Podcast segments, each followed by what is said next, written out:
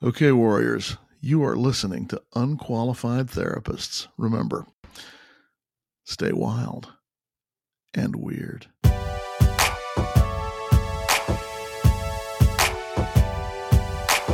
Hey, Warriors, this is Amy. And I'm Sarah. We are the hosts of The Unqualified Therapist. We are not here to give you advice. We are here to tell you our stories, share your stories, and bring on the professionals from time to time. Mental health is complicated, and we know that from our personal experience. We believe in professional therapy. Both Sarah and I use that on our own healing journeys. But we also know it isn't one size fits all. The stigma surrounding mental illness can make us feel alone. We are not alone. You are not alone. And you're listening to the Unqualified Therapist Inc. Warrior. Warrior.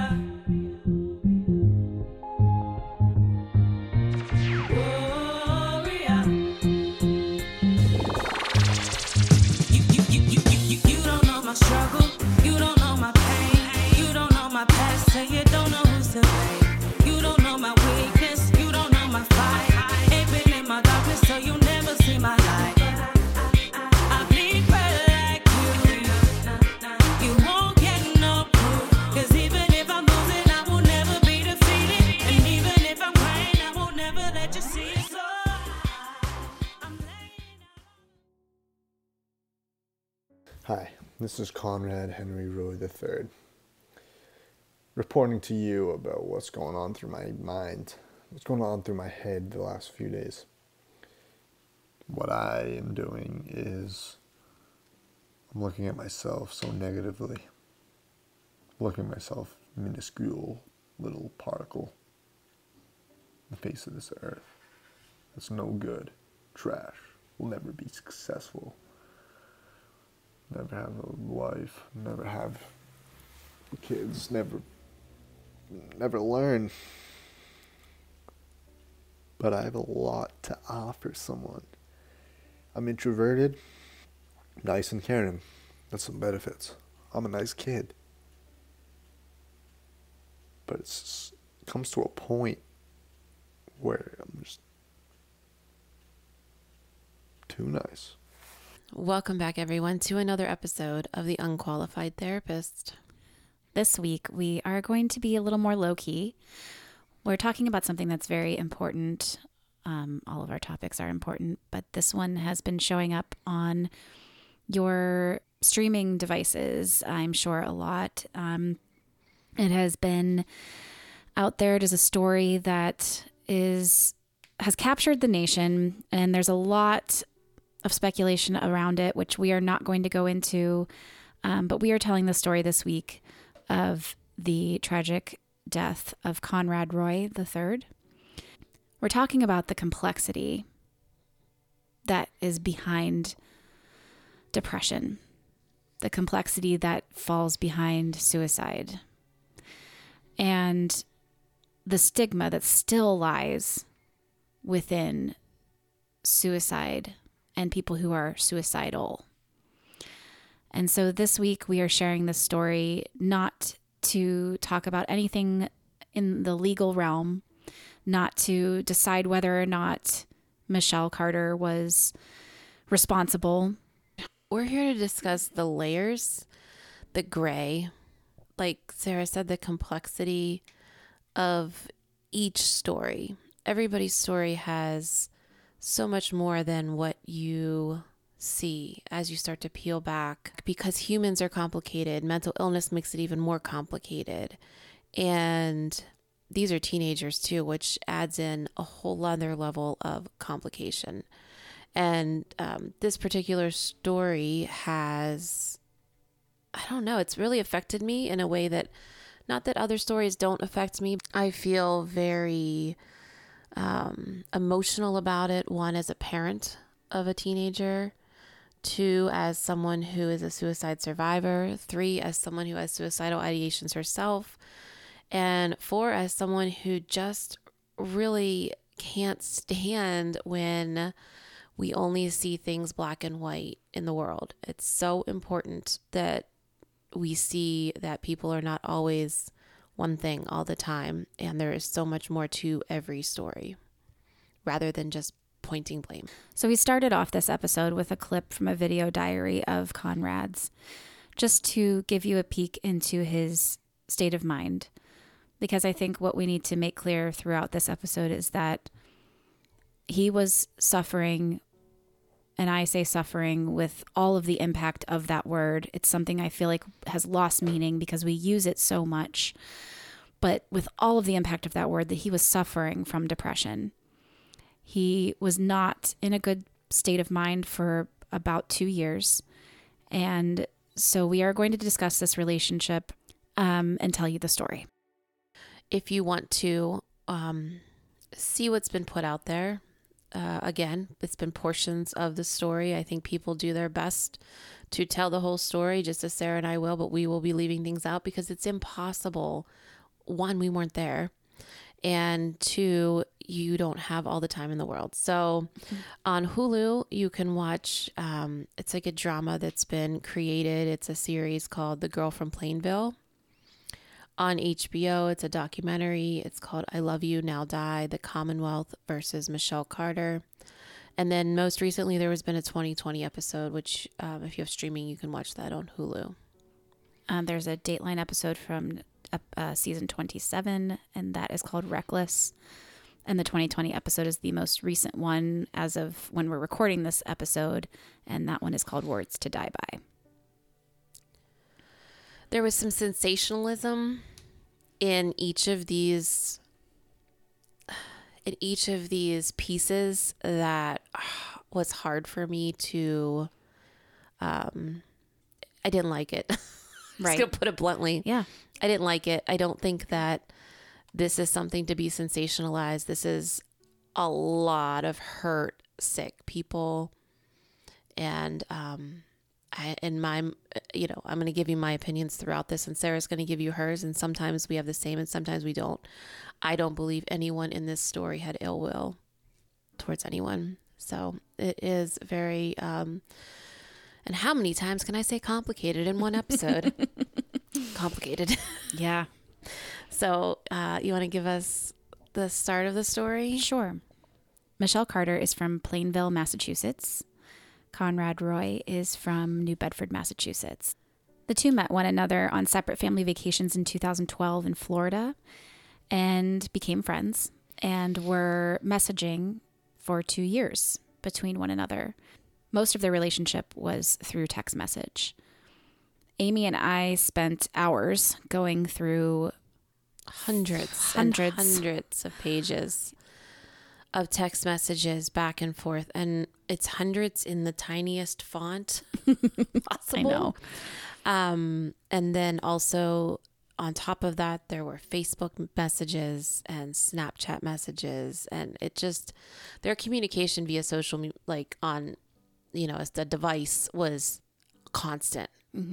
So Sarah's like, "Yeah, I'm still on this day," and I was like, "Still."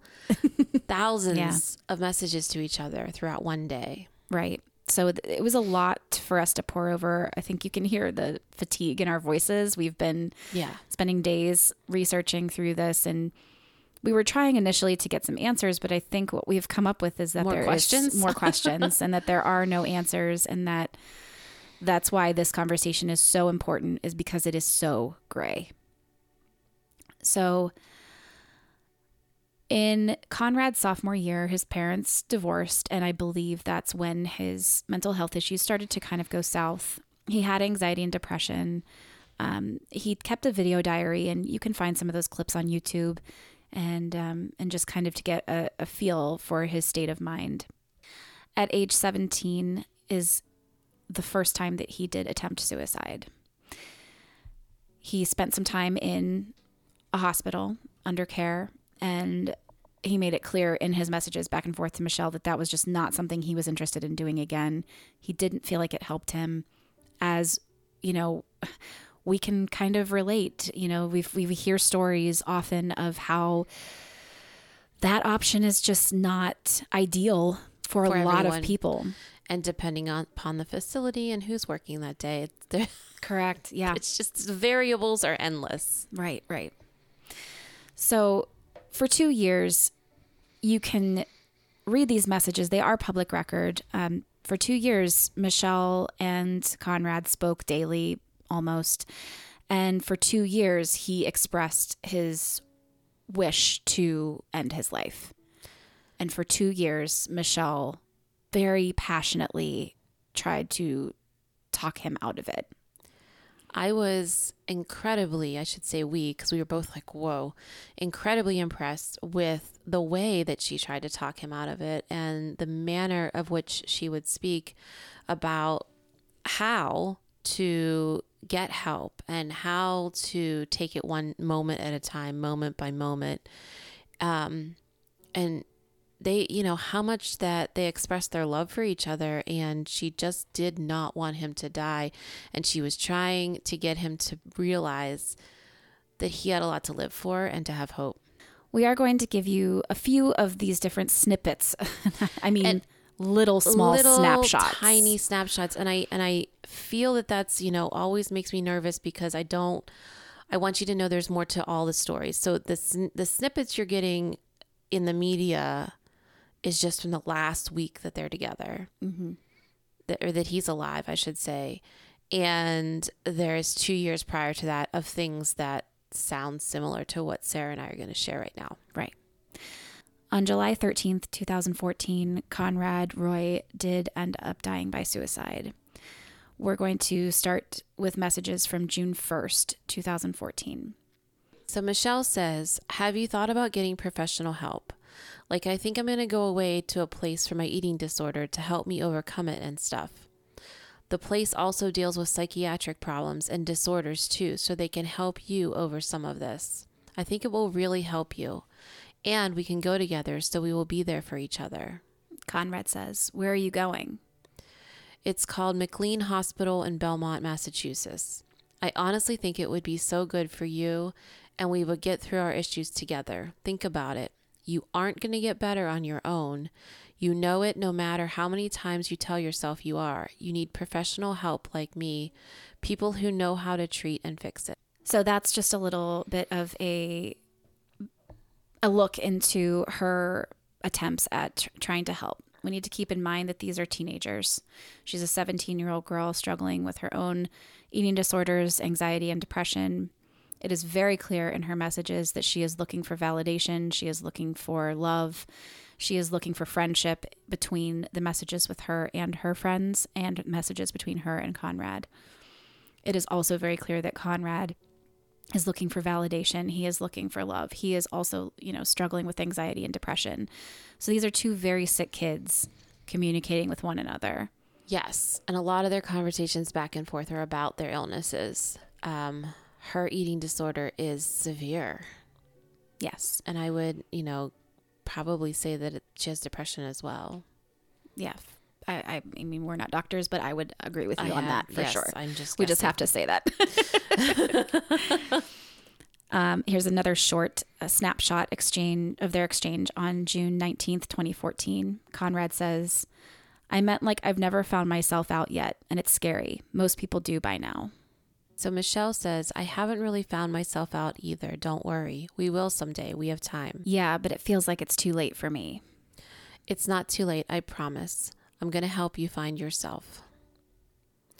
So this is less than a month Mm-hmm. before he does um, die. So another snippet of conversations from June 21st of 2014. Conrad says, I just don't know anymore. My head is constantly filled with negative thoughts and IDK memories that's driving me insane. Trust me, remember? Hanging out might help. Just try. It's controlling me, like my mind just wants me to give up, but I know I can't. What's the reason you're holding on? Like, what's the thing that's preventing you from giving up? My family, you and the people that care about me.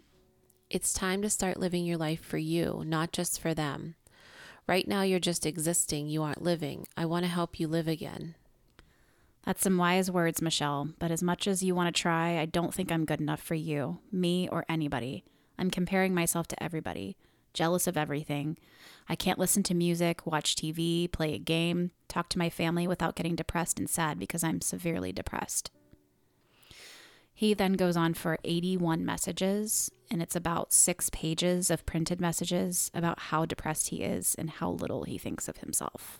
So, June 25th, 2014, A few days later, Conrad starts No one will ever know what I'm thinking and how I'm no good for anybody. I'll never be satisfied with anything. I'm just a negative piece of shit that's bringing everyone else down. Michelle responds Conrad, I'm trying to understand. I think about you all the time. You are my first thought in the morning and the last thought before I fall asleep.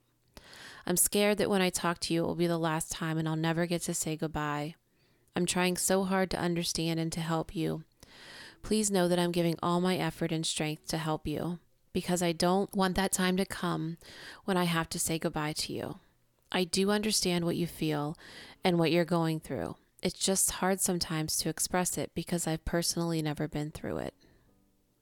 Feels like every fact I've ever known, every ounce of detail in my life is wiped. Then start over. I don't know how to. One day at a time. Do something that makes you happy. Look at an old photograph and try to remember that moment. Listen to music and that shows you're not alone. That people have been through hard times too. Look at yourself in the mirror every day and tell yourself you're worth it, that you will get better and overcome this. Just one day at a time. Do something right for yourself. Will you try that? Yes, I'll try it. On June 24th, his search history begins on specific ways to die by suicide. On June 29th, he begins to talk about methods to Michelle of how he would carry out his plans. So, as he's talking about suicide more and more in detail, and he's looking up the specific ways, this is not a direct quote, but I did write this down in my notes. So, it was during that June 29th time. Here's what Michelle says to him. She says, Part of me wants you to try to do something and fail so then you can get help and ha- go back to the mental hospital. So there was a portion of her that, in that way, wanted him to try because if he failed, then he would be forced to go to the hospital again. His response was no. And he said at that point, the only way I'll hate you is if you tell somebody about this right now. Right. And he said that that was the one thing he did not want to happen is he did not want to go back to the hospital and that if he was going to attempt this again, he was going to make sure it 100% worked because he did not want to go back into the psychiatric ward. And I, I, I guess I want to put a little bit of a, I don't know, disclaimer here. Just because someone says they're going to hate you, um, my husband told me he was going to hate me every single time when I put him in the hospital. That does not mean not to do it. What I'm saying is this is a 17 and an 18 year old who are desperately needing love and don't want to lose each other. And I think that, you know, Conrad dying and hating her were just the same amount of bad for her at that point in time. So, again, people will say that to you. That doesn't mean don't call. It's Right. just that in this situation, I can see that um, him hating her would have been like death. I think we can probably all empathize with that. Right. I mean, I can remember as a teenager my romantic relationships feeling like life and death. Didn't they? It's so wild. And friendships. Sure. when people I- really truly was like angsty and i thought there's no way i'm going to make it through this especially if someone didn't like me anymore Exactly. There are some messages that it's sort of like this switch flips. And I'm I'm thinking that this is what the psychiatrist, the doctor was talking about. yes so in the testimony the, uh, for the defense there is a doctor dr Breggin, and he talks about how well I, I appreciate what he said because he does say that for two years she tried to stop him and then trying to understand what happened here at the end. So Breggin said it started between June 29th and July 2nd, and he wasn't clear when it ended. This involuntary intoxication. So Breggin testified that she was enmeshed in delusion. She was unable to form intent because she was so grandiose. So those idea those text messages of did you do something? Did you do something? You know, when are you doing it?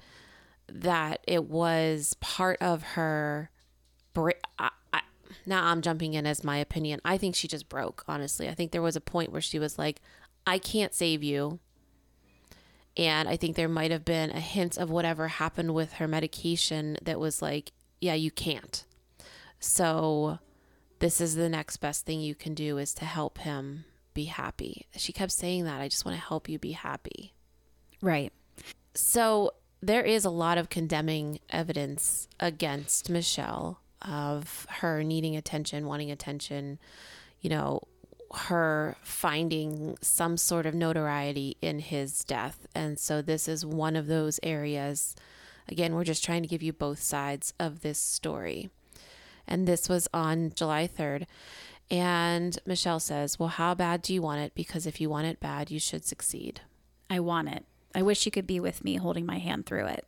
Well, then it should work. If it doesn't, then have a backup plan. When you try, it's all or nothing, basically. And I wish I was holding your hand too. I'd do anything to kiss you one last time. I'd hold your hand and cry with you and tell you how much I love you. Aw. Are they home yet? No, Okay, tweet. I want to be your last one. I don't want to tweet. Fine, why though? What's it going to do? I just thought it would be nice. It would make me happy. I've always wanted a nice shout out from you. You don't have to, though. If you don't want to, it's okay. That was 10 days prior to his death. And this is where the where the prosecution brings in their case basically of Michelle's intent behind her messages with Conrad. There is no denying if you read the messages as they are stated and you just read them that she says over and over and over again, When are you going to do it? And why haven't you done it yet? And that shows that, you know, that's clearly her her having some sort of intent of him wanting to do it. Now, of course, I can read into it and think like she's wanting him to be happy and be, you know, able to finally be free because of past messages where that's all he wants, no matter how many things that she offers of help. But there is no denying that she does say it over and over and over and over again. And I think it's human nature, and I'm sure that you feel this way too, Sarah. Like human nature, I put myself in her position, and I think, like, would I say it that many times, like mm-hmm. over and over and over again? To me, that I don't, I don't know. I don't know. I'm having a hard time really kind of grasping that. And there was a point where, you know, she said, I've already said goodbye to you in the way I wanted to say goodbye to you. Now you made me look like an idiot and I have to do it all over again. And that is where I do see fault. And I'm not saying like she's at fault for his death. I'm saying I do think that at that point, she was wrong. Um, in the week before his death, she texted him to ask him when he was going to do it over 40 times. The morning of his death, there was a chain of texts between Michelle and Conrad, but there are two phone calls that last over 40 minutes between the two of them. And of course, we don't know what was said on those calls, except for a small part of that that she does relay to one of her friends in a text message. And this was kind of the linchpin of the Investigation. This is where the police found her to fully have some sort of case against her, I suppose. Um, and as we read deeper into the messages, she says it over and over again. And I see a, a girl who just is so confused about her actions, even. I think she doesn't understand what she did and why she did it. Yeah. And I think that even though it was quite clear, and I don't see how anyone could possibly mistake that he was serious, I, I don't know that she really thought he was actually going to do it. and she says that in some messages afterwards and i you know I, I try to think of it both ways. Did she do that to cover her ass when they looked at the Right. messages? Or truly because she said it again in in the midst of her friends text messages like way later in time she said you know I, I just can't get it out of my head that i could have done something to stop him. And you know as she watched the pain of his family she realized it wasn't going to you know when you're 17 you think like yeah in a couple weeks the mom will get over it She said that. Remember, yeah. And some of the messages, she said, in a few weeks, your parents will be fine and they'll be over it and everyone will move on because they'll know that you're happy and that you're out of pain and that's what you want. And there is a point I really, really want to emphasize. I am not blaming parents at all here. At all. Um, I, I'm not blaming anyone. I, I just, you know, it's really important that I say that. But there is a point in the messages that we found digging through where he was looking up ways to um, commit suicide, to die by suicide. He was 100% certain his mom saw the search, saw the screen, and didn't do anything. And he expressed to Michelle, like, why would she not ask me about this? Like, why is she just ignoring it? Like, what, you know, what, why is she not even caring? Like, and, you know, Michelle th- says, well, maybe she realizes how unhappy you are and that she can't stop you. It's that adolescent brain that doesn't understand, that doesn't grasp the enormity of these things. the finality too. Mm-hmm. And there was a um, altercation with his father the day before of his death.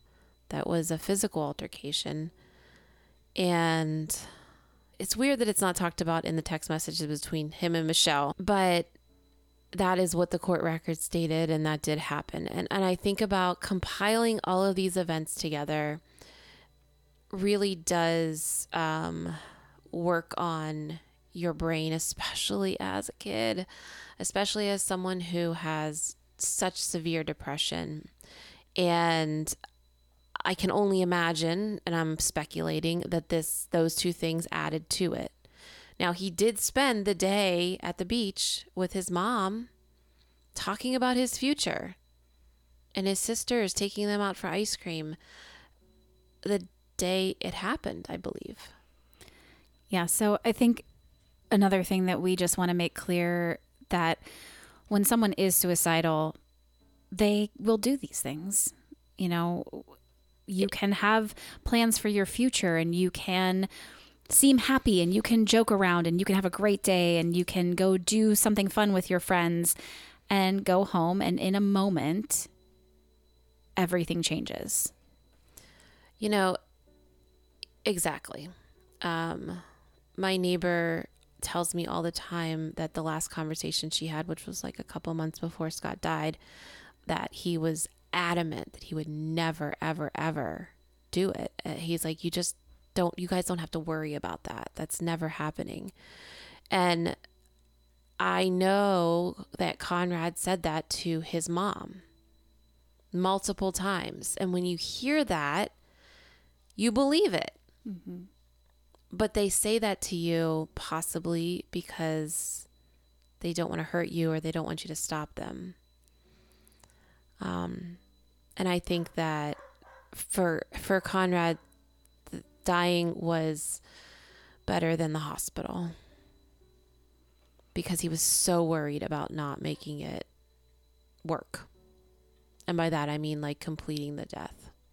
So the following message from Michelle to her friend Sam is on September 15th, 2014. So 2 months after the death of Conrad. And this is where we can get an inside track into the conversations that were over the phone and really know what happened there. And this is also where the prosecution finds their final piece of evidence against her in this case. In September of 2014, just a couple of months after Conrad passes, Michelle organizes an event for suicide awareness in honor of him. She shares the details of this with her friend Sam in a text exchange. Sam says, That's so beautiful. Michelle replies, Aw, thank you, Sam. I'm so happy you think that. Check it out on Facebook. I posted it and made it the event. I'm like famous now. LOL. It's really tough to read It was these. really hard for me to read. Yeah.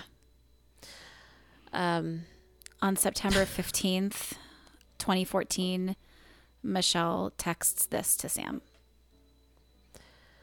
Sam, his death is my fault. Like, honestly, I could have stopped him.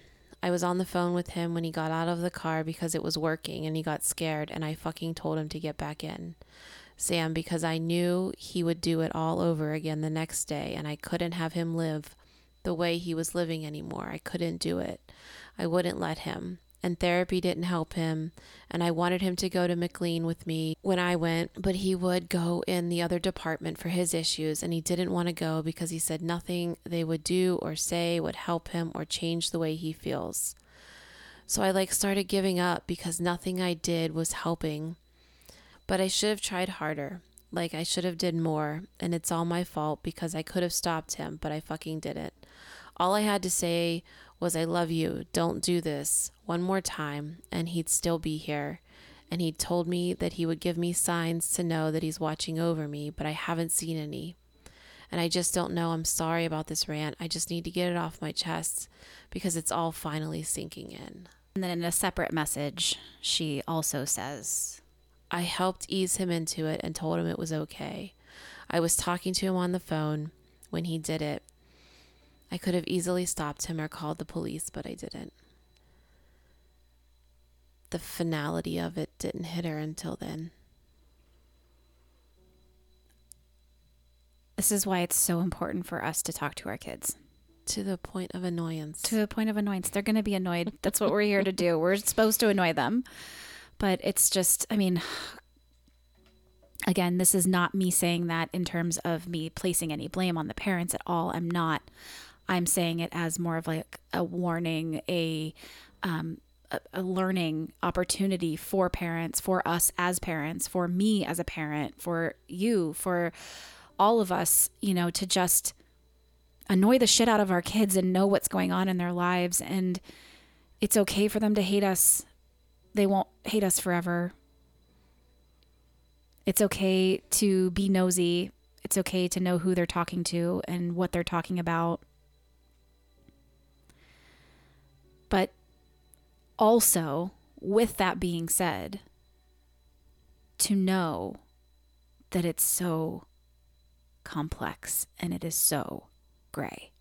And that's why we're talking about this. Mental illness is so hard. it's so overwhelming.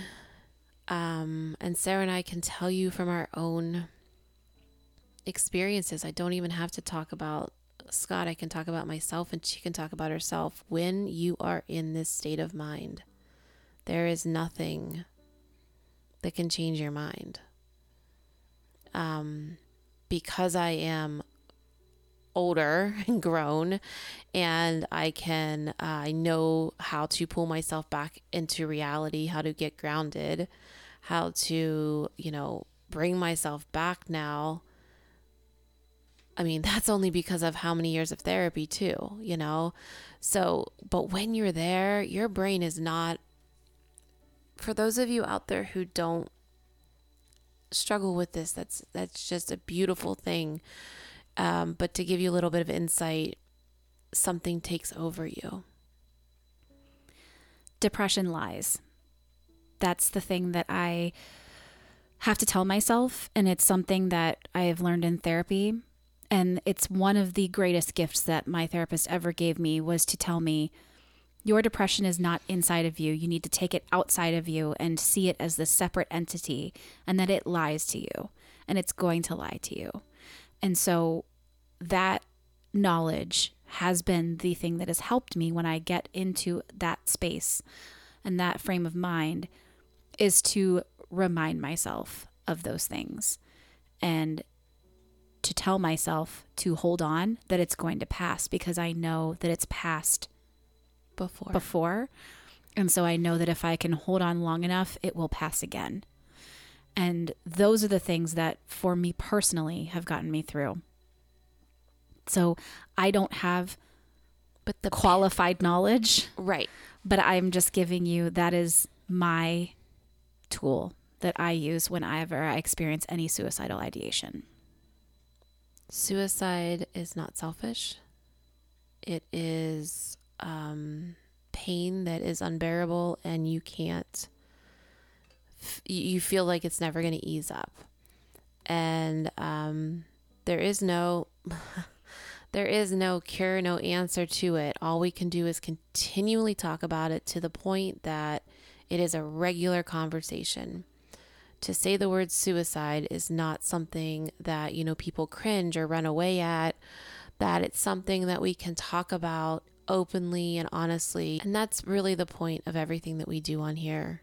Um, i'm going to be real honest this episode's getting difficult i think for both of us to discuss. I want to be very responsible with this and to know that just because people can't see the other side does not mean that you cannot see the other side. And there is always hope, and there is always help, and there's always people to talk to, and that you are important, and you are loved, and you are here for a reason.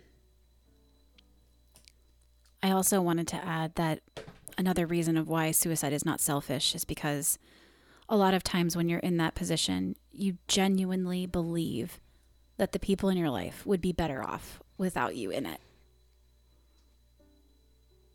This is getting very hard to talk about. I did not expect to get emotional because I don't get emotional. Um, but it is. It is. It's really, it's a really difficult thing. This story in particular, I, I just didn't like the way it was sensationalized. It didn't give honor to either one of them, I don't think. And I just feel sad for both of them.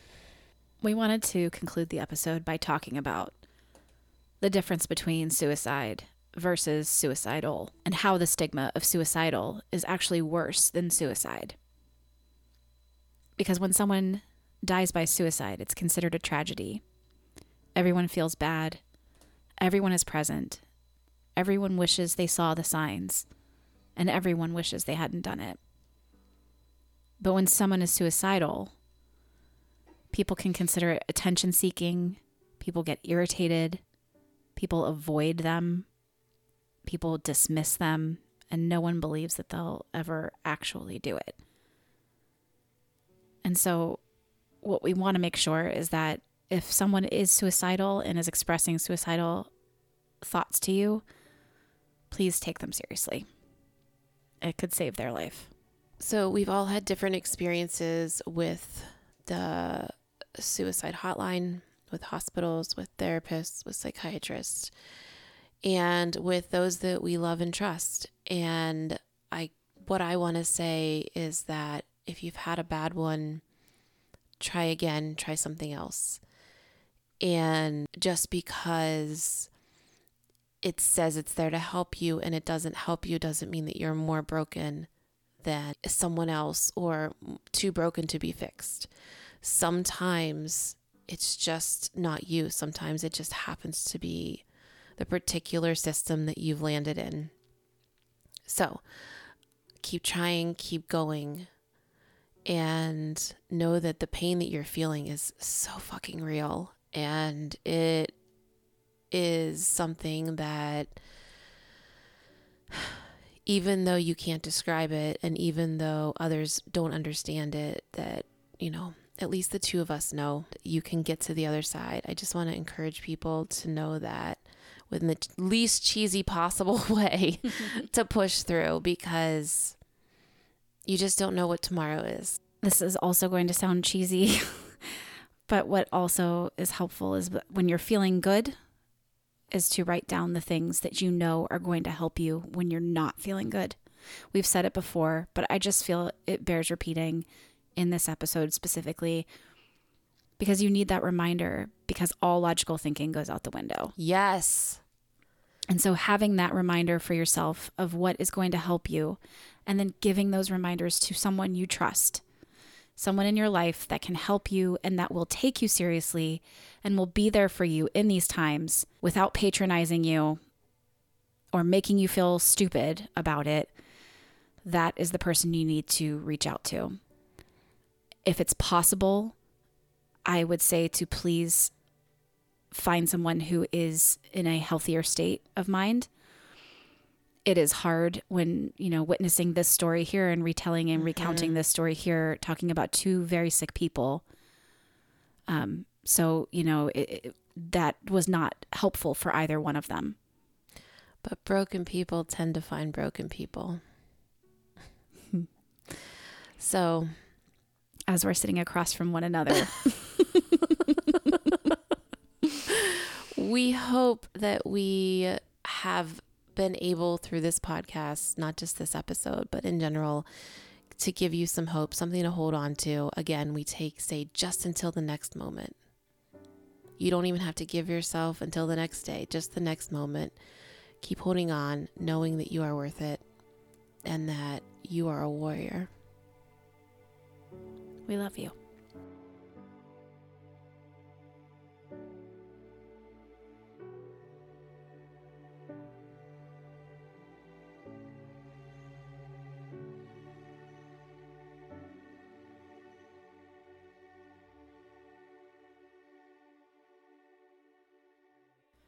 This episode was brought to you by Sarah Simone and Amy Baumgardner. Theme song and other music provided by Epidemic Sound. Editing and production by Sarah Simone. To help us keep making episodes just like this, join our fan club at patreon.com slash unqualified therapists inc. Follow us on Instagram at unqualified therapists, where you will find our link tree to all things here at the UT.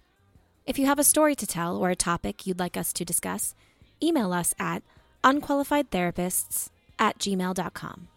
Until next week, warrior, hold on. We're gonna make it.